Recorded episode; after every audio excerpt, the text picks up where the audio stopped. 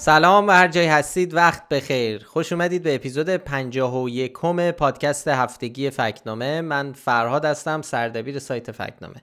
سلام منم رضا هستم دبیر تحریریه فکنامه. خیلی خوش اومدید به پادکست ما. خب این آخرین اپیزود پادکست ما تو سال 1400 عید همه مبارک. ایشالله که سال 1401 سال خیلی خیلی بهتری باشه برای همه. آره واقعا انشالله سال بهتری باشه. خیلی سالهای سختی بود این چند سال گذشته. اصلا کلا کل وضعیت دنیا و به خصوص ایران یه به هم ریختگی داشت و شرایط اقتصادی سخت شرایط اجتماعی پیچیده کرونا همه اینا. انشالله که سال بهتری باشه. سال 1401 و همه اوضاع بهتری داشته باشیم. مثل همیشه خیلی ممنونیم از شما که هر هفته پادکست ما رو گوش می‌دید. برای شنوندهایی که اولین بار صدای ما رو میشنون هم این توضیح رو بدیم که ما اینجا هر هفته همراه رضا فکچک هایی که در سایت فکنامه منتشر کردیم رو مرور می‌کنیم و بیشتر دربارهشون حرف می‌زنیم. خب این هفته هم کم و بیش همینطوره و سعی می‌کنیم خیلی سریع فکچک ها رو بررسی کنیم و دربارهشون حرف بزنیم. خب مثل بیشتر خبرهای این روزا ماجرای حمله نظامی روسیه به اوکراین هم خب یکی از مهمترین موضوعات خبریه و ما این هفته هم چند تا فکچک مربوط به این اتفاق نوشتیم و خبرهایی رو دربارش بررسی کردیم. خب رسانه های اجتماعی و شبکه های اجتماعی ایران هم پر از اطلاعات نادرست و موضوعاتی که خب برای خیلی ها ممکنه سوال بشه. خب اولین فکچکی که سراغش میریم ادعاییه که از طرف خبرگزاری صدا و سیما پخش شد و گفته بود که آمریکا تروریست های داعش رو به شرق اوکراین میفرسته. ما این موضوع رو بررسی کردیم و بهش نشان نادرست دادیم. خبرگزاری صدا سیما نوشته بود که سازمان اطلاعات خارجی روسیه خبر داده واشنگتن تروریست های داعش رو پیش از اعزام به دونباس در پایگاه نظامی تنف سوریه آموزش داده. این خبر را خب رسانه های نزدیک به دولت های روسیه و ایران حزب الله لبنان اینا با تفاسیر متفاوت پوشش داده بودند ولی خب هیچ سند معتبر یا نشانه ای در تایید این ادعا منتشر نکردند. نه رسانه‌ای که مدعی شده بودند و نه نیروهای امنیتی روسیه تنها چیزی که بود اظهار نظرهایی بود که تا حالا منتشر شده مربوط به نیروهای نزدیک به ارتش آزاد سوریه سهیل ابوتاب و هیئت تحریر و شام ابو ماری القحطانی اینا در المیادین منتشر شده که هر دو گروه علیه داعش و بشار اسد در واقع مبارزه می‌کردن به طور مشخص داعش نبودن. چیزی که ما می‌دونیم اینه که آمریکا بخشی از کاماندوهای سابق ارتش سوریه رو با نام مقاویر سوره برای جنگ با داعش تو پایگاه التنف آموزش میده این گروه مقاویر سوره به اشباه صحرا معروفن و خب علیه داعش و بشار اسد می جنگن. خود داعش هم روز جمعه 13 اسفند 1400 یه بیانیه منتشر کرد و گفت تجاوز روسیه به اوکراین جنگ صلیبیون علیه صلیبیونه و خب به مسلمان‌ها هشدار داد که نباید توی همچین جنگی شرکت کنن. و از یکی از این دو طرف جانبداری کنن و تو آخرش هم خب توی دعایی کرده بود که خدایا جنگ های آنها را تداوم بخش و قلب آنها را بشکن. گفته بذار اینا با هم بجنگن. خلاصه به هر حال ببین داعش یه تعریف مشخصی داره. با اینکه وضعیت سوریه وضعیت پیچیده کی با کی میجنگه اینها پیچیدگی های خاص خودشو داره. اما تا الان هیچ گزارش معتبری منتشر نشده که نیروهای داعش به طور مشخص با همون ساختاری که خودشون دارن وارد جنگ بشن. به علاوه اینکه به حال یه مواضع رسمی که دارن اینه که همینجوری که گفتی به مسلمان میگن نباید دخالت کرد و این همین صلیبیون علیه صلیبیون جنگ کنن و هم دیگر رو بکشن. این در واقع سیاست اوناست. خلاصه ما اینو بررسی کردیم و به این ادعای خبرگزاری صدا و سیما و سایر رسانه ها که آمریکا داعش رو به شرق اوکراین فرستاده نشان نادرست داد این از همون باوری هم میاد که خب هفته پیشم دربارش حرف زدیم که آمریکا در واقع هدایت کننده داعش و به وجود آوردن داعش و یعنی این از اون تفکر ریشه می‌گیره که خب ما قبلا دربارش حرف زدیم که هیچ سند جدی دربارش وجود نداره. حداقل اینه که به هر حال اون چیزی که بر اساس شواهد و قرائن هست اون چیزی که فکت هست این ادعاها رو ثابت نمی‌کنه که حالا آمریکا داره هدایت می‌کنه داعش یا داعش به حرف آمریکا گوش می‌کنه. اینها به هر حال یه سری نظریه های توطعه هستش که سندی در در تاییدش وجود نداره به طور رسمی. از اون طرف ولی اسناد هست فکت ها هست شواهد و قرائن هستش که جنگجویان مسلمان چچنی از طرف در واقع گروه های نزدیک به روسیه تو چچن اون نیروهای جنگجوی وابسته به رمضان قدیروف و اینها رفتن وارد اوکراین شدن یعنی به این جنگ وارد شدن در دفاع از روسیه. ولی خب عکسش رو ما میگم سند و مدرک نداریم و هیچ چیزی هم که برای این ادعا هیچ تصویری هیچ عکسی هیچ خبر که توی رسانه معتبر منتشر شده باشه هیچ سندی به زمینه این خبر منتشر نشده. برای همین خب ما ردش کردیم و بهش نادرست یه فکچک دیگه هم داشتیم از بمباران بیمارستانی در اوکراین و عکس های زن بارداری که در این باره منتشر شده بود و تو شبکه اجتماعی خبرساز شده بود.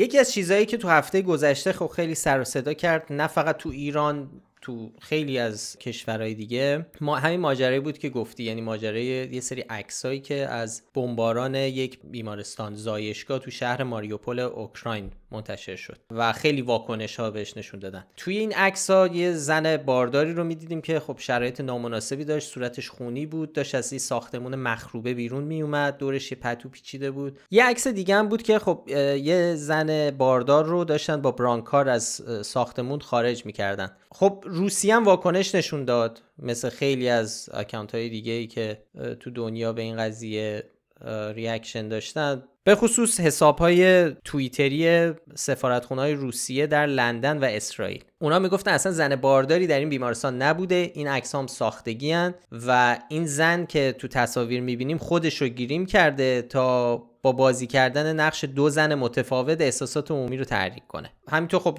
روسیه هم گفته بود که این بیمارستان اصلا به مدت طولانی فعالیت نمی‌کرده. حرفشون این مثل خیلی از مواردی که تو این چند وقت دربارشون حرف زدیم اینه که اینا دارن کشته سازی و زخمی سازی یعنی می‌خوان بگن که تلفات سازی دارن می‌کنن از طرف اوکراین.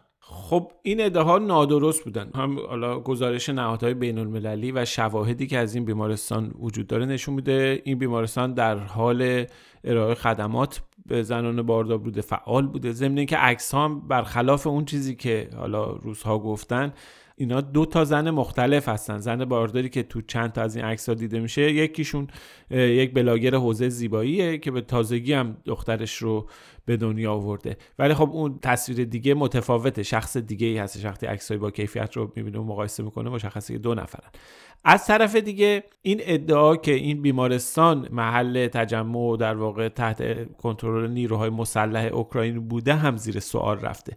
خب گروه معتبر بلینکت بررسی کردن میگن اون مکانی که روسیه اعلام می‌کنه به عنوان جایی که نظامی های اوکراینی درش هستن حدود 10 کیلومتر با این بیمارستان زایشگاه فاصله داره. فقط رضا من اینو یه توضیح بدم برای کسایی که شاید بلینکت رو نشناسن. بلینکت یه گروه چند ملیتی از همه جای دنیا کارمند داره و یه گروه تحقیقاتی دیجیتاله که کارشون تحقیق در مورد خیلی از وقایع موقعیت یابی مکانی می‌کنن با استفاده از حالا ابزاری که در دستشون هست. چیزای ساده مثل Google Earth تا خیلی چیزای دیگه. تو ماجرای هواپیمای اوکراینی هم تحقیقات زیادی کردن. قبلترش توی ماجرای سقوط اون هواپیمایی که می‌رفت سمت مالزی هم آره. اونها Bellingcat اف... تقریبا جز اولین نهادهای عمومی بودن که خیلی واقعیت ها رو روشن کردن. بررسی کردن که نیروهای تحت حمایت روسیه هواپیما رو رو آسمون اوکراین سرنگون کردن. خلاصه یکی از معتبرترین از پشت کامپیوتر. اینا چیز مثلا نیست فکر کنید آدم تحقیقات میدانی نیست. نه همه تحقیقات دیجیتال با استفاده از ابزارهای اوپن سورسیه که در دسترس همه است. کلی هم ورکشاپ های خوبی می‌ذارن همه جا. حالا خیلی فاصله گرفتیم. فقط خواستم یه توضیح بدم درباره Bellingcat که حتما سر بزنید به کاراشون رو ببینید خیلی آره میگی معتبرین خیلی معتبر. آره، واقعا آره. Bellingcat واقعا معتبر. یه نکته جالب دیگه هم داشت این تو شبکه های اجتماعی ایران و رسانه اینا خب وقتی نقل قول می‌کردن این بخش از ادعای روسیه رو درباره اینکه این منطقه تحت اشغال نیروهای نظامی اوکراین بوده اون بیمارستان خب اینا رو نقل می‌کردن از account سفارت روسیه توی اسرائیل. حالا به هر حال اینجا مراجعه می‌کردن و خیلی یعنی خیلی مشکل خاصی ظاهرا وجود نداشت برای اینکه این مسئله رو ببرن جلو. خب ما اینا رو بررسی کردیم و به این نتیجه رسیدیم برخلاف ادعایی که حالا مقام های روسی و رسانه های روسی مطرح کردن و نشت پیدا کرده به شبکه های اجتماعی فارسی زبون و ادعایی رو بر این رابطه مطرح کردن خب اینها صحت نداره و ما بهش نشان نادرست دادیم. خب پس برخلاف اون چیزی که حسابهای توییتری دولت روسیه ادعا کرده اون کسانی که در تصویرم زنان باردار نه بازیگرن نه گیریم شدن و نه این ماجرا ساختگی. رضا این فکت چک شاید خیلی نداره ولی کسایی که تو اینستاگرام ما اگه برن نگاه کنن یه سوء تفاهمی درست شده بود تو مخصوصا حالا تو اینستاگرام که ما داریم میگیم حرف روسیه درسته. نمی‌دونم چرا فکر می‌کنم به خاطر گرافیکمون یه ذره ایجاد سوء تفاهم کرده بود و همه فکر کردن ما داریم میگیم بله اینا بازیگرن. در صورتی که ما دقیقا داریم برعکسش رو میگیم. آخه می‌دونید چیه ببین ما داریم به یه ادعایی که میگه این تصاویر ساختگیه نشان نادرست میدیم آره. یعنی داریم میگیم این تصاویر که میگن ساختگیه این یه ادعای این ساختگیه. یه ذره پیچیده ساختگی می‌کنه نیست در واقع اونا واقعی بوده حرف آره، ما- بخوایم راحت بگیم اینه که اون عکس ها که منتشر شده عکس های واقعیه ادعایی که میگه اینا ساختگی هن. یه ذره هی آدم این حرفا رو میپیچونه تو هم آره سخت حالا. شاید الان هم بدترش داریم می‌کنیم. پس چی شد؟ روسیه اشتباه میگه. ساختگی نیست. این تموم شد. اونی که میگن دیگه. ساختگی نیست. آره ولش کن. بگذریم. از این بگذریم بریم. یه فکت که دیگه هم داشتیم درباره مربوط به اوکراین. خبری درباره حذف فیلم های تارکوفسکی کارگردان روس از لیست آی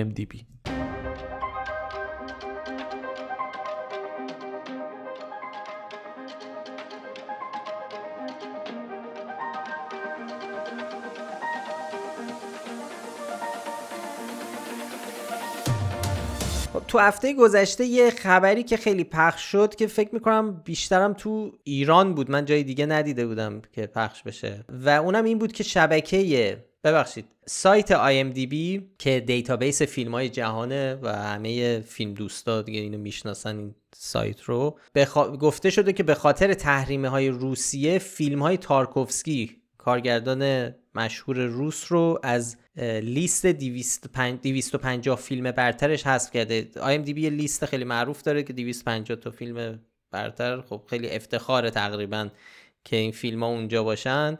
گفتن که حذف کردن و خیلی واکنش ها بود. همه هم داشتن دعوا می‌کردن و دعوا که منظور انتقاد می‌کردن به همچین کارهای افراط و تفریطی که تو غرب داره اتفاق میفته و همه می‌گفتن عقلشون رو از دست دادن آخه این به چه درد می‌خوره؟ خب این اشتباه از اونجا ریشه می‌گیره که ممکنه بعضیا تصورشون این بوده که IMDb یه لیستی داره که خب یه تحریریه‌ای تعیین کردن که چه فیلمایی تو چه رتبه قرار بگیرن و 250 فیلم رو یه سری منتقد نشستن اینا رو در واقع رده بندی کردن که اینجوری نیست. این لیست سایت IMDb بر اساس تصمیم افراد حالا که دارن تو سایت کار می‌کنن ساخته نمیشه بر اساس الگوریتم های سایت که از آرای کاربرا تعیین میشه.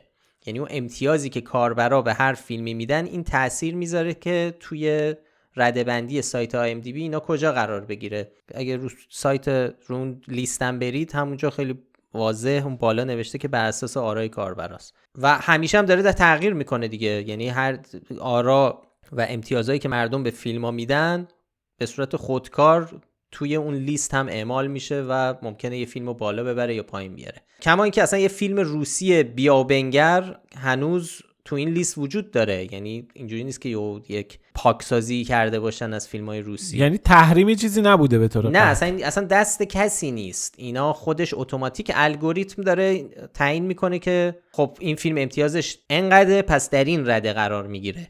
به حال این داره این لیست بر اساس یه الگوریتمی که خب ما دقیقا نمی‌دونیم حالا چه جوری طراحی شده این الگوریتم ولی خیلی لیست سیالیه. تفاوت داره با اون لیستای معروفی که میشنویم از مجلات و حالا مؤسسه هایی مثل کایدو سینما مجله سایت ساوند که اینا یه سری منتقد میان.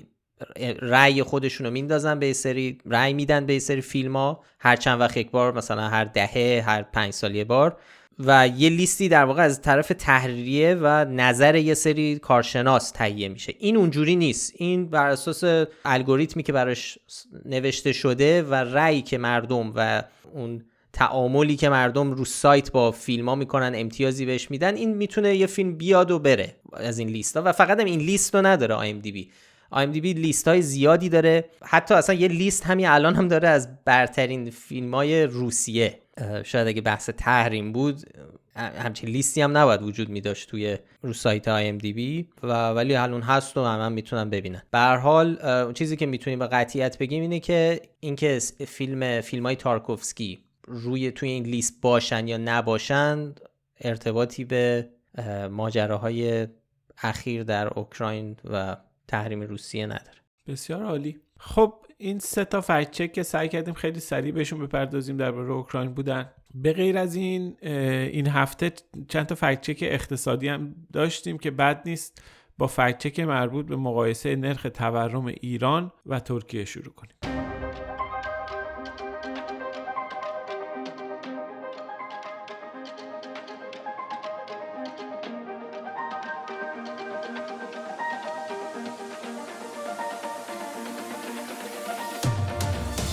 خب یه سوژ این سوژه رو از طرف مخاطبا برای ما فرستاده شده بود. مثل خیلی از سوژه های دیگه که ما تو فکنامه بررسی می‌کنیم. این بار یه خبریه تو برخی رسانه های ایران از جمله سایت بورسان منتشر شده که اونجا ادعا شده که نرخ تورم تو ترکیه از ایران بیشتر شده. خب این یه موضوع خیلی جالبی بود که برای ما هم سوال پیش اومد. رضا می‌خوای توضیح بده که ما به چه نتیجه رسیدیم در این باره؟ خب ما رفتیم بررسی کردیم گزارش بانک مرکزی ترکیه رو نگاه کردیم آمار رسمی تورم در ایران رو نگاه کردیم و دیدیم که نرخ تورم نقطه به نقطه یعنی اختلاف قیمت شاخص بهای کالا و خدمات در ماه فوریه سال 2022 به نسبت سال قبل در ترکیه 54 ممیز 4 دهم درصد افزایش پیدا کرده یعنی تورم نقطه نقطه بالای 54 درصد بوده. در ایران آخرین گزارش مربوط به بهمن ماه 1400 مرکز آمار محاسبه کرده. نرخ تورم نقطه, نقطه به نقطه 35 و 4 درصد بوده. یعنی یه اختلافی حدود 19 واحد درصد وجود داره و تورم نقطه به نقطه در ترکیه بیشتر از ایران بوده. ما بر این اساس به این گزاره به این خبری که منتشر شده بود نشان درست دادیم. خب منتشر کردیم توی شبکه اجتماعی. خیلی هم واکنش داشت و البته رو سایت. رو سایت که گذاشتیم توی شبکه های اجتماعی هم توییتش و این چیزها رو منتشر کردیم تو اینستاگرام. اینا خیلی هم فوش خوردیم. چرا؟ خب خیلی ها به ما ایراد گرفته بودن که چرا به آمار مرکز آمار ایران استناد می‌کنید؟ آمار رسمی تورم در ایران دستکاری شده است. رژیم اینا رو میاد و به نفع خودش دستکاری می‌کنه و نمیشه بهش استناد کرد. آمار درستی نیست و این انتقاد رو مطرح کرده بودن که خب خیلی وقته این انتقاد مطرح میشه. مال امروز و دیروزم نیست. سالهاست در ایران صحت آمار رسمی محل تردیده و زیر سوال میره. اما اینجا یه چند تا نکته وجود داره. من خواستم اجازه بگیرم یکی دو دقیقه درباره این صحبت بکنم که چرا ما به آمارهای رسمی اقتصادی که در داخل کشور منتشر میشه استناد می‌کنیم. خب چند تا دلیل وجود داره. یکی اینکه با وجود همه تردیدهایی که وجود داره با همه گزارش هایی که قبلا منتشر شده با همه در واقع اختلاف ها و نشانه هایی که وجود داره ممکنه اعتبار این آمار رسمی رو زیر سوال ببره ولی ما همچنان بهش استناد می‌کنیم. دلیلش اینه که اولین دلیلش اینه که خب چیز دیگه ای برای استناد کردن وجود نداره. عملا یعنی ما غیر از آمار رسمی تورم که منتشر میشه هیچ شاخص دیگه ای نداریم شاخص موازی نداریم. یعنی تا الان همه اینهایی که این انتقاد رو وارد کردن نشستن که بشینن آقا مثلا یه سیستمی طراحی بکنن یه چیزی داشته باشن بگین که حالا ما در مقابل اگر تورم 35 تورم 35 و 4 درصد نبوده چقدره؟ یه بالاخره این امکان وجود داره که وجود داشته تا حالا کسایی که منتقد هستن. بیان و سیستم بخوان قیمت گیری بکنن میانگین قیمت بگیرن در جای مختلف اینها رو بررسی کنن یا حداقل توی منطقه بررسی بکنن. خب فهرست اقلام سبد مصرفی خانوار مشخصه. خب اونا رو با هم دیگه بشینن دو دو تا چهار تا بکنن حساب کتاب بکنن ببینن نرخ تورم واقعی چقدر قیمت مسکن مشخصه قیمت خودرو مشخصه قیمت مواد خوراکی الان به صورت آنلاین مشخصه. این اتفاق نیفتاده. شاید هم اتفاق افتاده خیلی اختلاف آنچنانی در واقع وجود نداره. ببین در مورد تورم تورم یه شاخصیه که ممکنه لزوما با اون چیزی که ما در لحظه فکر می‌کنیم احساس می‌کنیم همخوانی نداشته باشه. تورم اختلاف قیمت یه مجموعه سبد کالا و خدماته.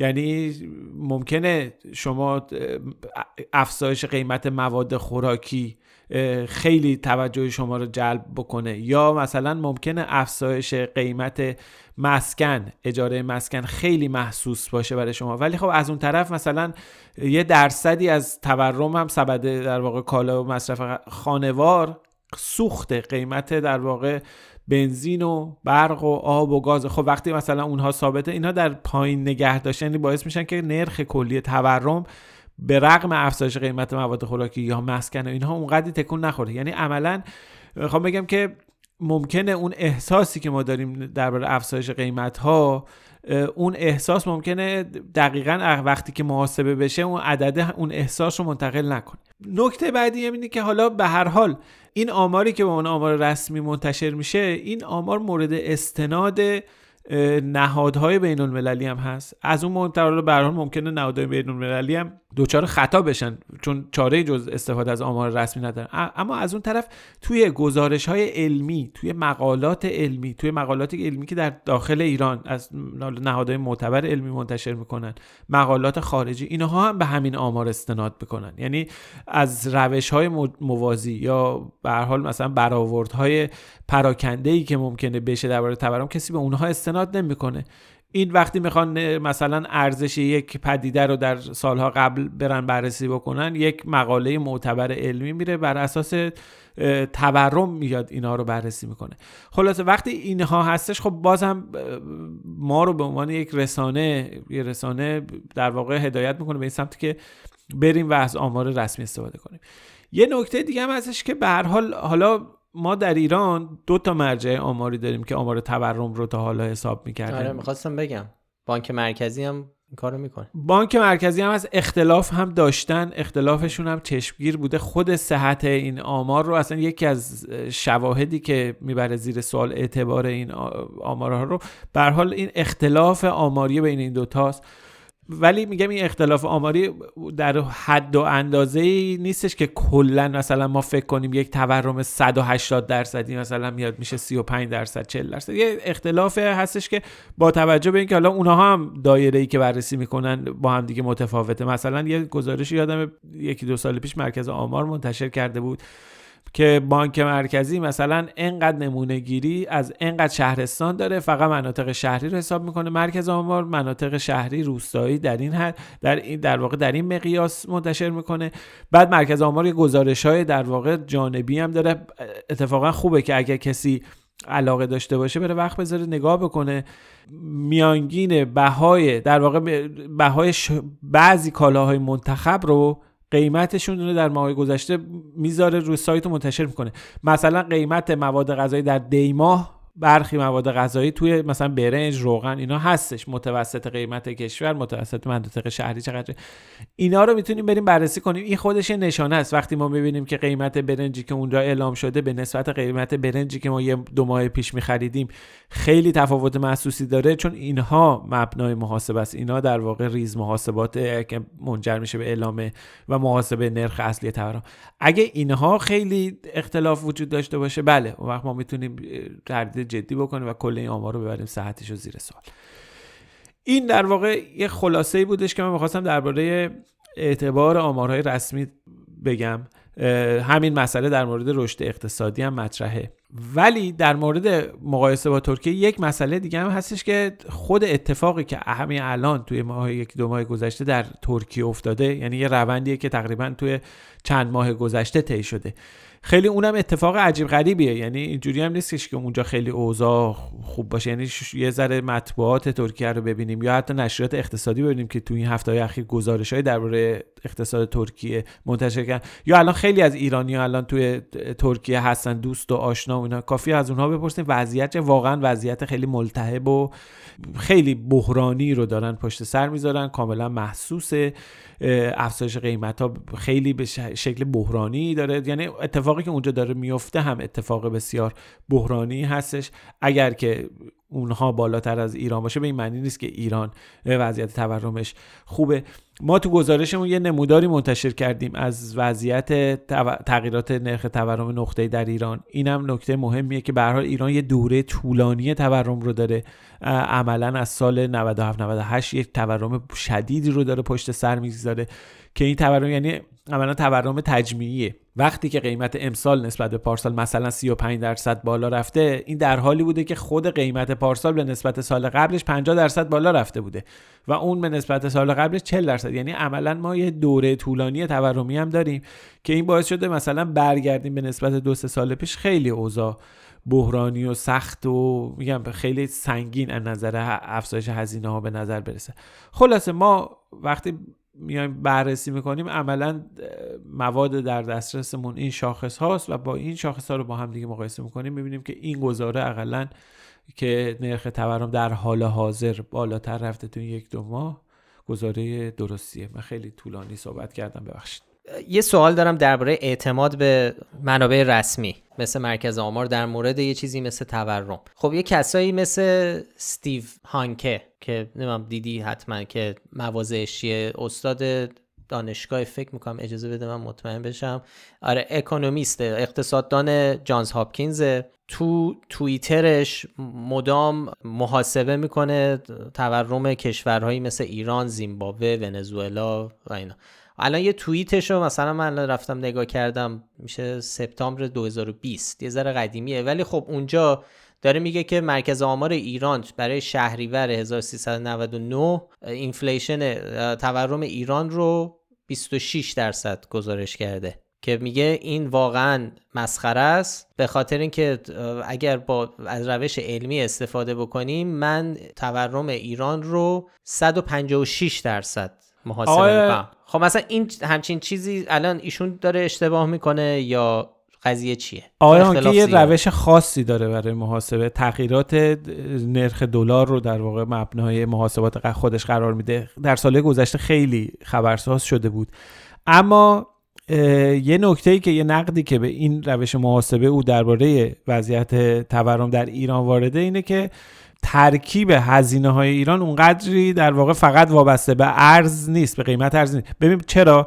الان با همین الان من الان ندیدم که اخیرا آن که چیزی منتشر که همش مال دو سه سال پیشه. بله منم که ببین همین الان اگه بخوای حساب بکنی الان قیمت ارز در ایران قیمت دلار در ایران به نسبت فروردین ماه تغییر خاصی نکرده. اگه با روش هان که کسی محاسبه بکنه یعنی الان تورم آخر سال. با, تور... با اول سال خیلی فرقی نکرده. عملا انگار تورمی اتفاق نیفتاده همه اون ولی در واقعیت اینه که نخیر شما نگاه می‌کنی ببینی قیمت مواد خوراکی افزایش پیدا کرده قیمت هزینه خدمات افزایش پیدا کرده. شما میری یه دونه می‌خوای مبلمان بخری قیمت ها گرون شده. نه تورم وجود داره. اون روش ها که حالا نقد های خودش رو داره خیلی ها بهش مطرح کردن خیلی از اقتصاددانای حالا ایرانی ها کسایی که آشنا بودن به وضعیت ایران دربارهش صحبت کردن. اما من می‌خوام فقط اینو بگم. ببین من الان میام توییت می‌زنم میگم که نه آقا این مرکز آمار که به درد نمی‌خوره و کل اعتبار در واقع گزارش یه تحقیقی می‌برم زیر سوال.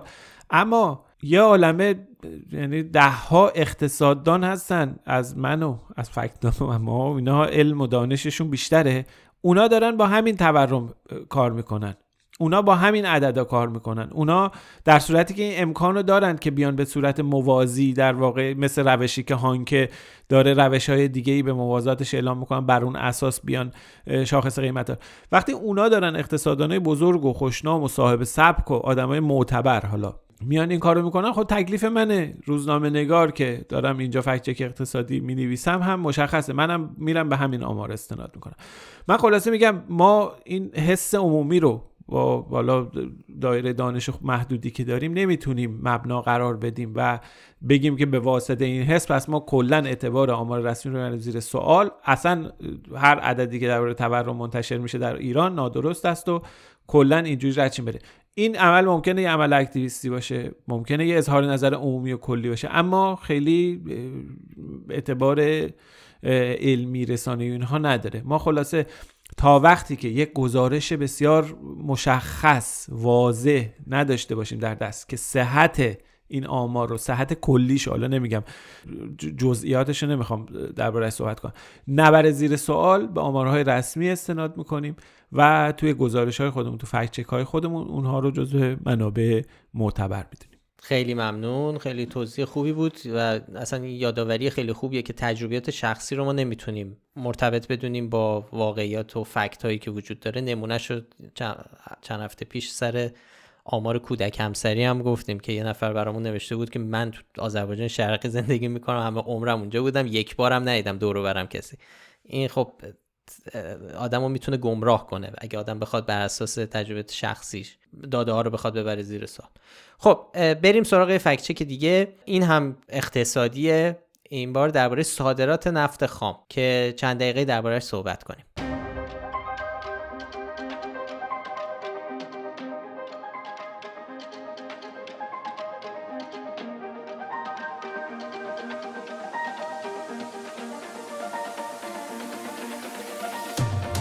خب مطلب بعدی که می‌خوایم دربارش حرف بزنیم یه گفته از علی اکبر صفایی مدیرعامل سازمان بنادر و دریانوردی. روز 15 اسفند 1400 بعد از بازدید از پروژه ها و زیر ساختای بندر بوشهر گفته بود که صادرات نفت خام از 1.5 میلیون بشکه فراتر رفته. حالا سوال ما اینه که رضای توضیح بده که آیا صادرات نفت ایران تو زمستون 1400 1.5 میلیون بشکه در روز رسیده یا نه؟ خب ما به این گفته نشان غیرقابل اثبات دادیم. و حال شواهد و قرائنی وجود آمار نیست. آماری از وضعیت و حجم صادرات نفت ایران در حال حاضر وجود نداره. کلا آمار صادرات نفت ایران خیلی منظم و مرتب منتشر نمیشه. یعنی اطلاعاتی رسمی دولت منتشر نمی‌کنه. نهادهای بین‌المللی با فاصله آمار میدن. اما به حال همیشه برآوردهایی هست از حجم صادرات نفت. یه گزارش های تو ماهای اخیر منتشر شده مثلا به طور مشخص میشه به گزارش رویترز اشاره کرد که چند وقت پیش تو اوایل فوریه گذاشته بود که حجم صادرات نفت ایران در ماه دسامبر سال قبل از یه میلیون بشکه بالاتر رفته و بعدش گفته بود که تو ماه ژانویه به دلایل فنی و اینها پایین اومده حدود 700 هزار بشکه رسیده که منابع این هم در واقع ردیابی اون نفکش ها و تانکر هاست از طرف دیگه خود مثلا همون موقع ایرنا خبرگزاری جمهوری اسلامی هم حدود یه ماه پیش بود گزارشی داده بود درباره حجم صادرات گفته بود که حجم صادرات به بیش از یک میلیون بشکه در روز رسیده. خلاص به هر حال شواهد و قرائن نشون میده که حجم صادرات نفت ایران افزایش پیدا کرده اما اینکه آیا به یه میلیون بشکه رسیده یا نه هنوز مشخص نیست. ممکنه رسیده باشه. ممکنه که نه نرسیده باشه. یعنی به همون نسبتی که می‌تونه درست باشه به همون نسبت ممکنه غلط باشه. فعلا آماری نیستش که ما بتونیم رد یا تاییدش بکنیم و بهش نشان غیر قابل اثبات دادیم. تو این چند وقتم زیاد به ماجرای صادرات نفتی برخوردیم و هر دفعه نتیجهش این میشه. یعنی در واقع بیشتر نشان غیر قابل اثبات میدیم. این نشان غیر قابل اثبات هم یه ذره بعضی بعضی وقتا برای بعضیا سواله. رضا می‌خوای یه ذره دربارش حرف بزنیم؟ که چه, چه وقتی ما میگیم غیر قابل اثبات چه وقتی میگیم نادرست؟ ببین ما یه تعریفی داریم. میگیم گفته یا آمار رو نمی‌توان با فکت های قابل دسترس تایید یا رد کرد. یه وقتی هم میگیم که برای نشان نادرست میگیم یک فکتی وجود داره در واقع در واقع میگیم گفته آمار نادرست است یا دست کم سند معتبری آنها رد می‌کند. به طور مشخص چند وقت پیش ما سر دادن نشان نادرست به یه ادعای خبرگزاری فارس درباره اینکه 60 درصد قتل های خانوادگی یعنی همسرکشی ها رو زنان انجام میدن نشان نادرست دادیم. خب اونجا آماری وجود نداشت بگیم که 60 درصد نیست پس 40 درصده پس 30 درصده. این عددی وجود آره نداشت. اونجا هم خیلی گفتن که چرا غیر قابل اثبات گفتن چرا غیر قابل اثبات؟ ببین فرقش اینه که ببین دو تا فرق دو تا چیزی وجود داره. حالا با اولیش اینه که به هر حال تو نشان غیر قابل اثبات به همون نسبتی که گفته یا آمار می‌تونه درست باشه به همون نسبت هم می‌تونه درست نباشه. یعنی که ممکنه که بعدا رد بشه یا تایید بشه. یه آماری یه پایه و اساسی بالاخره داره دیگه.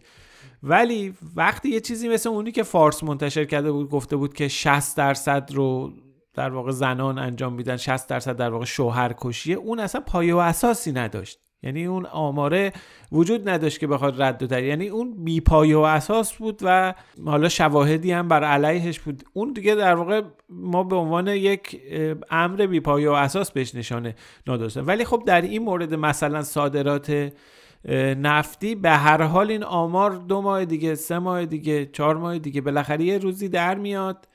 ممکنه این آماری که اینا دارن درست باشه. به هر حال ما می‌دونیم که در داخل در حالا سطوح در دولت آمار صادرات نفت داره دیگه. این می‌تونه پایه و اساسش اون باشه. یعنی بی پایه و اساس نیه همچوری حرفی کیلویی آورده باشن عدد و رقم پرت کرده باشن. وسط نیستش حالا احتمالش وجود داره که اطلاعات نادرست باشه. ولی در حال حاضر لزوما اینجوری نیستش که بی پایه و اساس باشه. به خاطر همین این شانس درست و نادرست شدنش به هر حال مساویه. این در یه چنین مواقعی ما از نشان غیر قابل اثبات استفاده می‌کنیم. در مواقعی که کلا پایه و اساسی نداره یه روی حواس اون موقع ما نشانه نادرست میده آره ما هر دفعه هم درباره نشانه باید توضیح بدیم. بحث مفصلیه آره.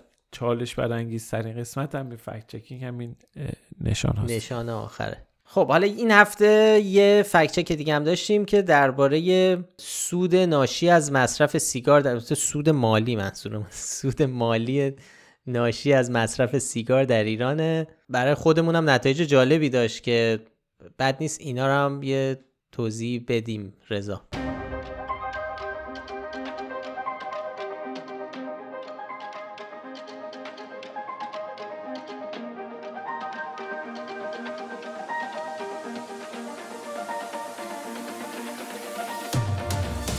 آقای علیرضا سلیمی نماینده محلات توی هیئت رئیس مجلس هم هست عضو هیئت رئیس یه روحانی جوونی هم از آخونده.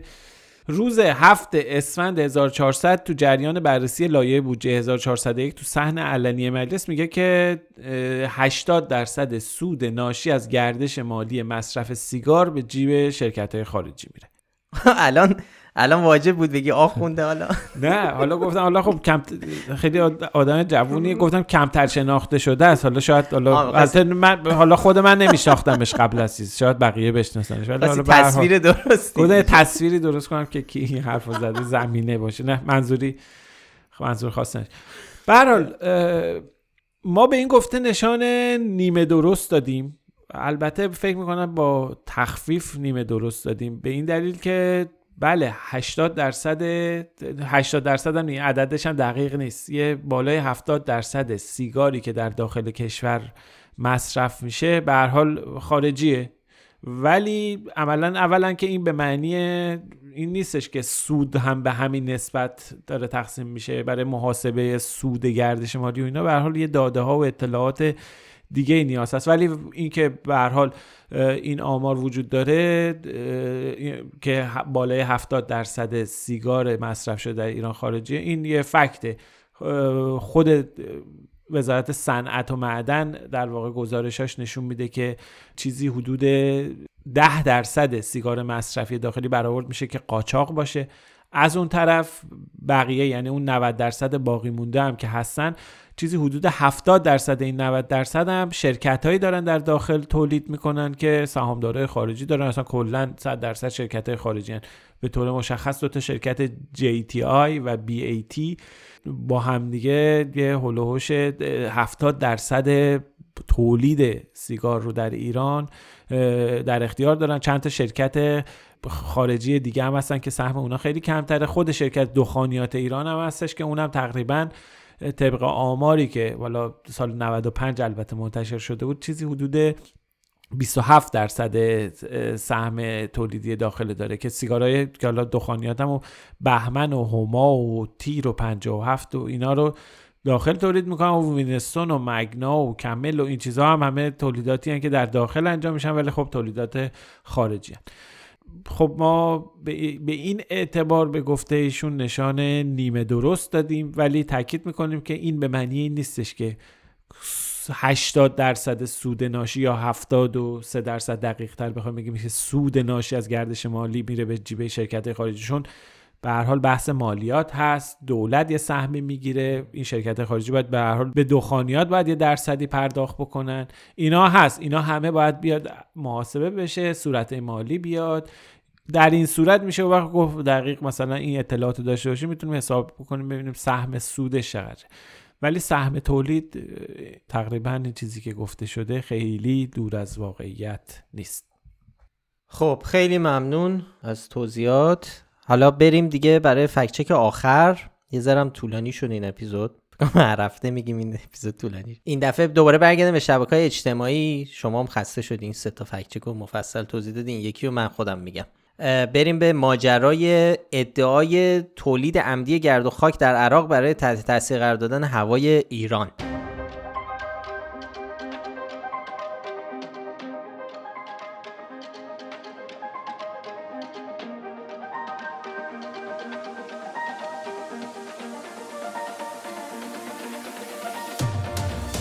یکی از پر درخواست شده ترین نمی‌دونم کلمه درسته نه.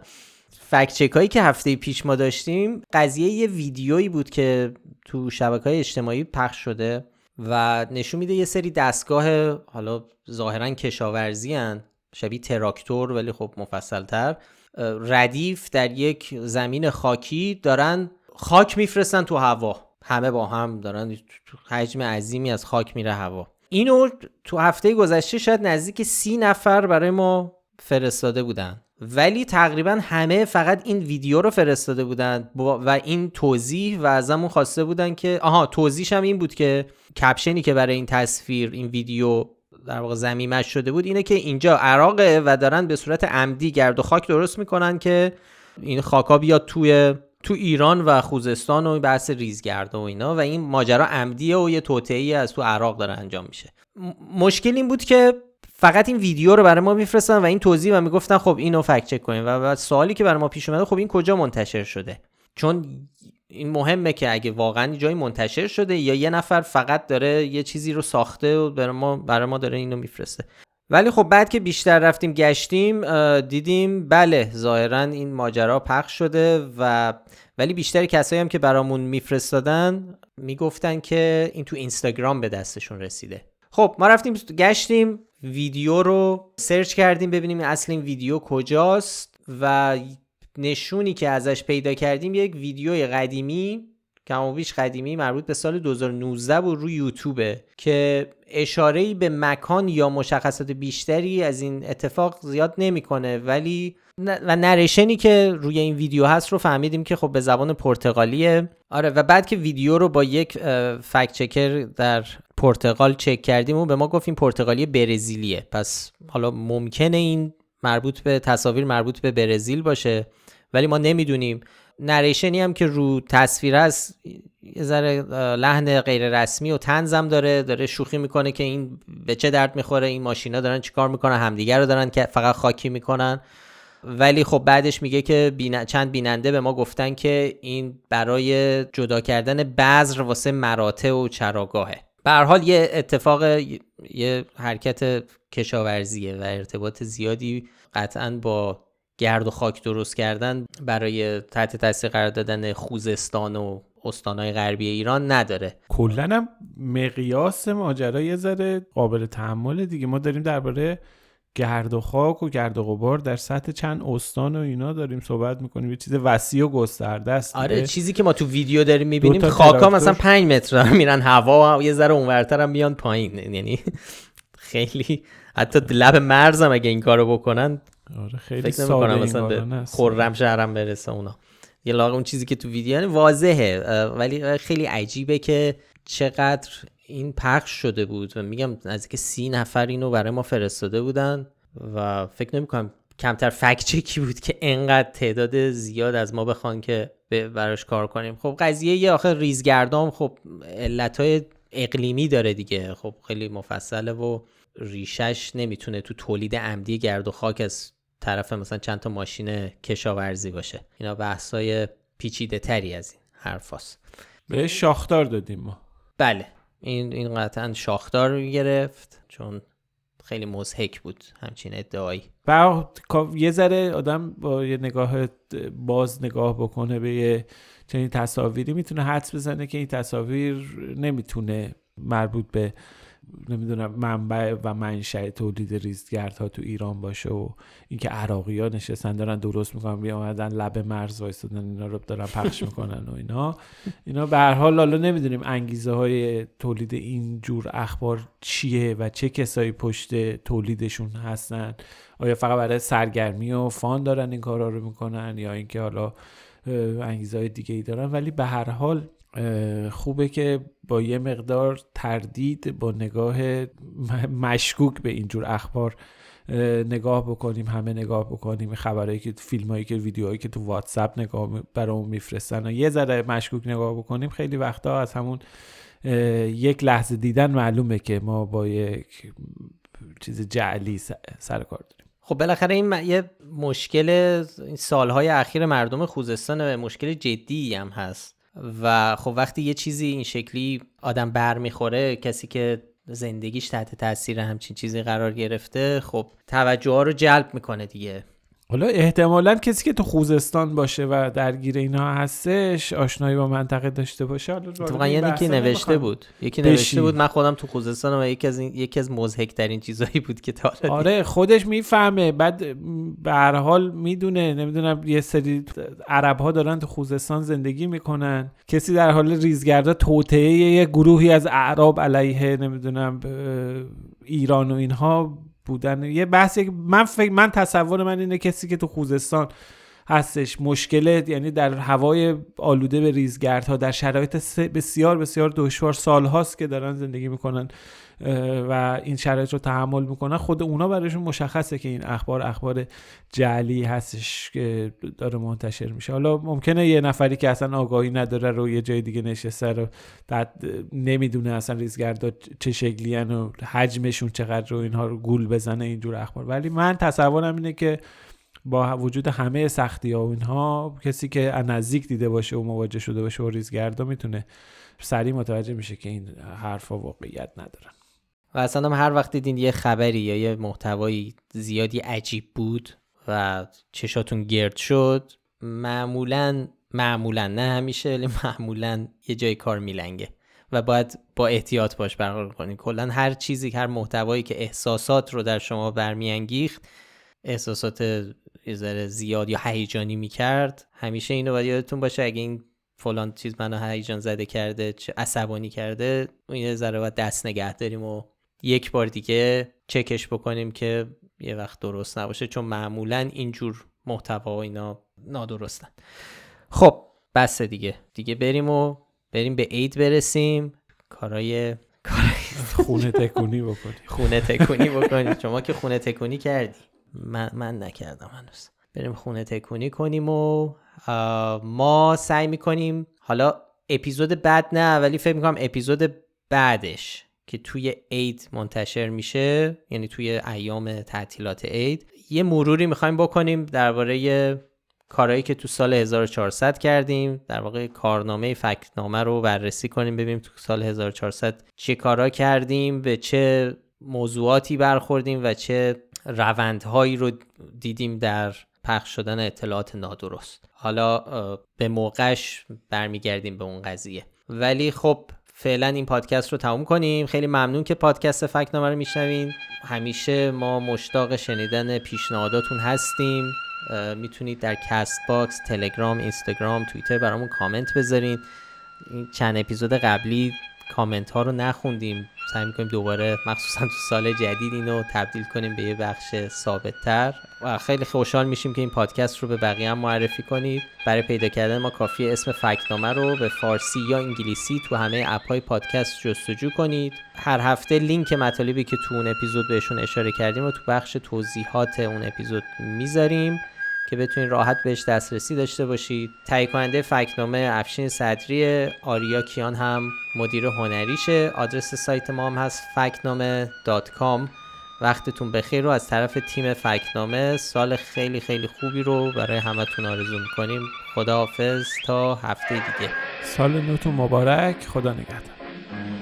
بهار آمد سوار آمد به مرکب نوروز. خورشید تابان یهو خوشم خوشم که عمر دی سر آمده رنجم بگرفته پایان. یهو! بیا که خوش کنم دلم به روی تو شادم. کن در این نو بهاران دور سرما رفته غم به یک جا رفته پا به کوبیم یاران. به من تو بادا سال نو فرخنده به سال نو گردد ما را لب خنده. ستاره بختت چون مهر تابنده به همه کسان به همه یاران خوش و خورم روزگاران. پای هفتین خوشتر چه باشد؟ شم و جم و جام زرینه خوشتر چه باشد؟ عیدی از آن یار دیرینه خوشتر چه باشد؟ گیرم در آغوشش می‌گویم در گوشش صد سال به این سالا.